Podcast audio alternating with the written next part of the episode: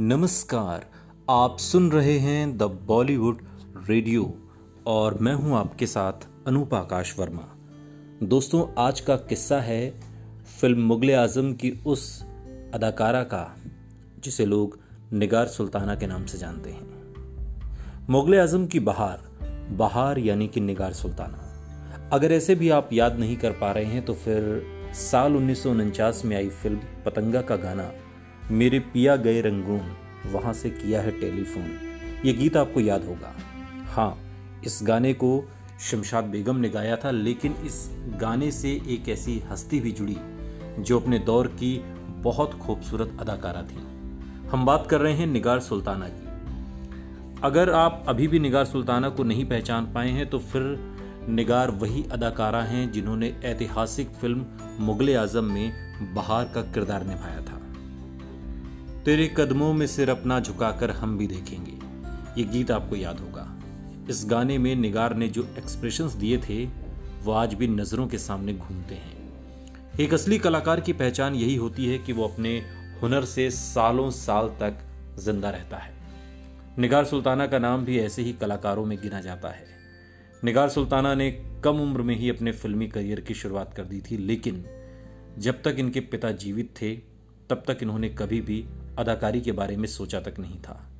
हालाँकि स्कूल में छोटे मोटे प्ले में ज़रूर हिस्सा लिया करती थी, लेकिन अभिनय को अपना प्रोफेशन बनाने का उन्होंने कभी सपना भी नहीं देखा था। निगार सुल्ताना का जन्म 21 जून साल 1932 को हुआ था। हैदराबाद से ताल्लुक रखने वाली निगार के पिता एक फौजी थे। पिता फौजी थे, इसलिए उनकी परवरिश भी ऐसे माहौल में हुई जहाँ पर बालकों को सिर्फ़ निडरता सिखाई जाती है। निगार सुल्ताना भी इसी माहौल में पली बढ़ी थी, जिसके कारण वो बहुत ही बेखौफ और बिंदास थी। पर बिंदास और बेखौफ होने के साथ साथ वो बहुत ही सलीकेदार भी थी।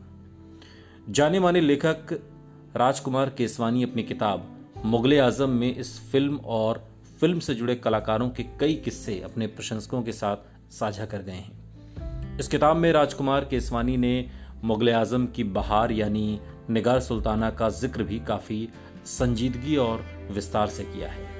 निगार सुल्ताना के बारे में राजकुमार केसवानी लिखते हैं कि निगार उस समय बहुत छोटी थी। जब अपने पिता के दौर में, या यूँ कहिए कि जब तक उनके पिता ज़िंदा थे, कभी फ़िल्मों में काम करने का नहीं सोचा। जब अपने दौर के मशहूर कलाकार जगदीप सेठी उनके पिता से मिलने आया करते थे, दोनों काफ़ी अच्छे दोस्त थे। एक दिन अचानक निगार के पिता चल बसे। अब घर में सबसे बड़ी निगार के कंधों पर सारी ज़िम्मेदारी आ गई। जगदीश सेठी ने निगार को परिवार का जिम्मा उठाने की सलाह दी। निगार का एक भाई था जो उसके लिए उसका सलाहकार और अच्छा दोस्त था। बहुत अच्छा। भाई बहन ने काफ़ी सलाह मशवरा करने के बाद फिल्मी दुनिया में कदम रखने का फैसला लिया। इसमें सबसे बड़ा योगदान जगदीश सेठी का रहा। साल 1946 में आई फ़िल्म रंगभूमि से निगार का महज चौदह साल की उम्र में फिल्मी सफ़र शुरू हुआ। इसके बाद उनके पाँव सिनेमा में जमते चले गए। साल 1948 में राज कपूर की फ़िल्म आग में निगार, नरगिस और कामिनी कौशल के साथ तीसरी अभिनेत्री थी। अब निगार का फिल्मी सफ़र बुलंदियों पर था और इसी दौरान उन्होंने मशहूर निर्देशक एस एम यूसुफ से शादी कर ली। दोनों की एक बेटी भी हुई जिसका नाम हीना कौसर है, जो आगे चलकर अपने दौर की एक नामी एक्ट्रेस बनी। यूसुफ और निगार की शादी को अभी कुछ चंद साल ही गुजरे थे कि मशहूर निर्देशक के आसिफ ने निगार को अपनी फ़िल्म मुगल आज़म में बहार का किरदार दे दिया। इस किरदार को पाकर निगार काफ़ी खुश थी, लेकिन यूसुफ इससे कतई भी खुश नज़र नहीं आए। वो इसलिए क्योंकि वो के आसिफ के रंगीन मिजाज को भली भांति जानते थे। यूसुफ निगार से फ़िल्म न करने के लिए कहते, पर निगार उनकी एक न मानती। और इसे लेकर दोनों मियाँ बीवी में अक्सर तनातनी रहती थी। निगार जानती थी कि बाहर का किरदार उनके करियर को बुलंदियों पर पहुँचा सकता है। लिहाजा उन्होंने इस किरदार को हर कीमत पर करने की ठान ली। निगार के इरादे इतने मज़बूत थे कि यूसुफ के साथ उनका तलाक भी उन्हें इस किरदार को करने से रोक ना सका।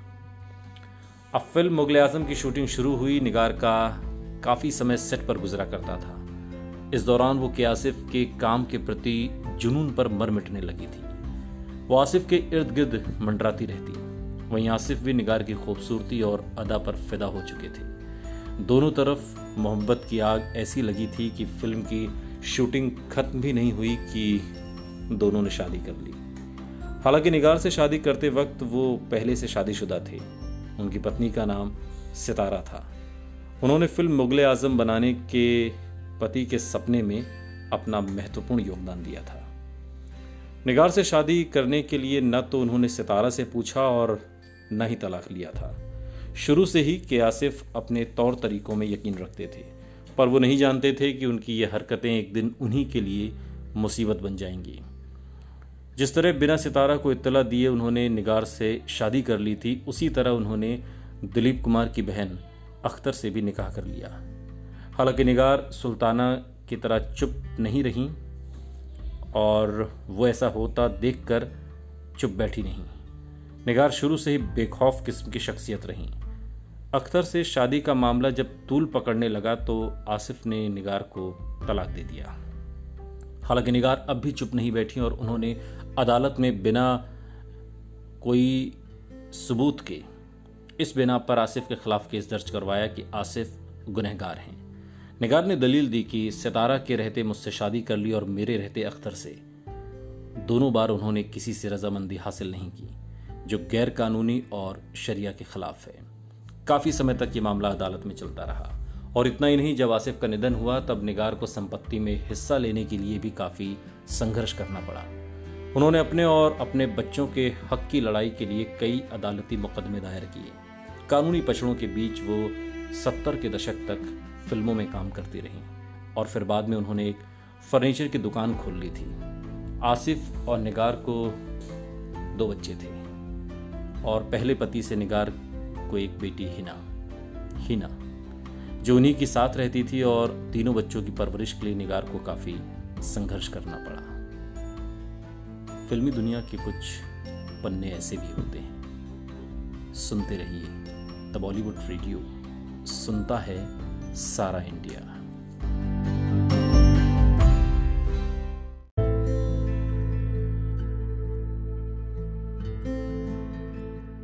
नमस्कार, आप सुन रहे हैं द बॉलीवुड रेडियो और मैं हूँ आपके साथ अनूप आकाश वर्मा।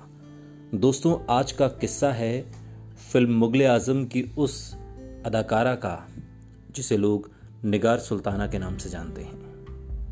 मुगल आज़म की बहार बहार यानी कि निगार सुल्ताना। अगर ऐसे भी आप याद नहीं कर पा रहे हैं तो फिर साल उन्नीस सौ उनचास में आई फ़िल्म पतंगा का गाना, मेरे पिया गए रंगून, वहाँ से किया है टेलीफोन।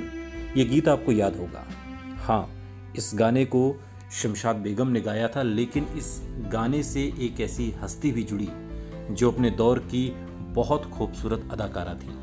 हम बात कर रहे हैं निगार सुल्ताना की।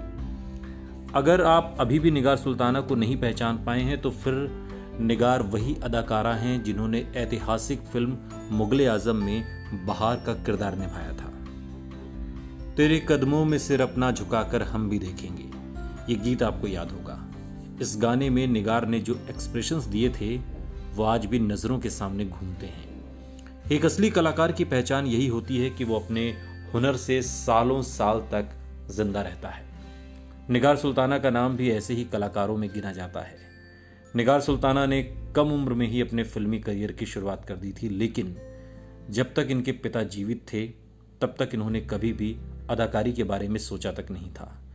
हालाँकि स्कूल में छोटे मोटे प्ले में ज़रूर हिस्सा लिया करती थी, लेकिन अभिनय को अपना प्रोफेशन बनाने का उन्होंने कभी सपना भी नहीं देखा था। निगार सुल्ताना का जन्म 21 जून साल 1932 को हुआ था। हैदराबाद से ताल्लुक रखने वाली निगार के पिता एक फौजी थे।